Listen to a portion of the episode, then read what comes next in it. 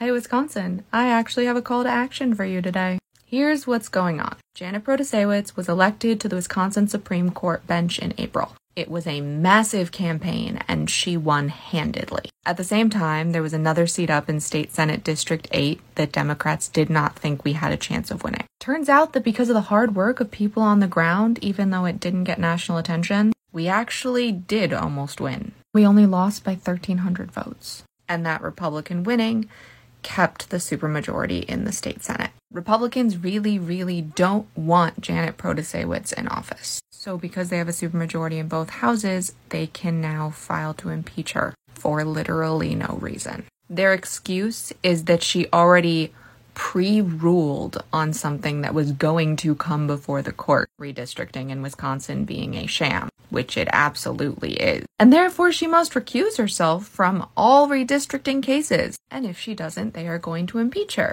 Even though to be impeached in Wisconsin, you have to do something wrong while in office, she hasn't even heard a case or do something illegal, which she has not. Republicans don't really care for rules, though. So, WisDems, which is the Wisconsin Democratic Party, are now putting all their energy behind pressuring the GOP to not go through with impeachment. It would set an extremely dangerous precedent among all the other things wrong with it. This is Ben Wikler, who is chair of WisDems, saying exactly that. Starting tonight, volunteers with the Democratic Party of Wisconsin will be knocking on doors in Republican state legislative districts to make sure that voters from this spring know what Republicans are publicly threatening to do.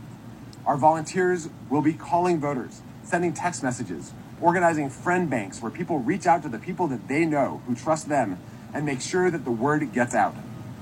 I anticipate allied organizations will unveil a massive ad campaign in the days to come that will help educate the Wisconsin public about a move that perhaps Robin Vos thinks he can get away with in the cloak of darkness. The reality is, everyone will know what Republicans are trying to do in this moment. If they try to abuse and break our Constitution to impeach Janet Protasiewicz, they will reap the whirlwind.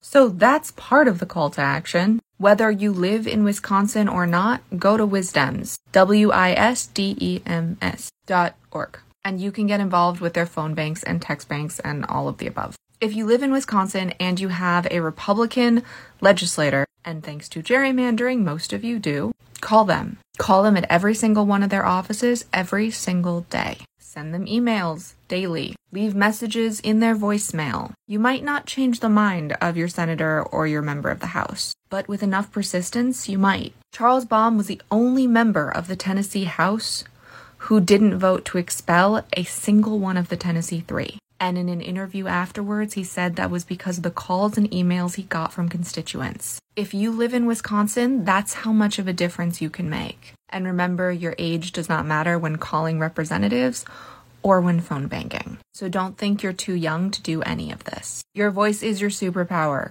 Use it. Let's make the Wisconsin legislature regret ever considering calling for her impeachment. Short Cast Club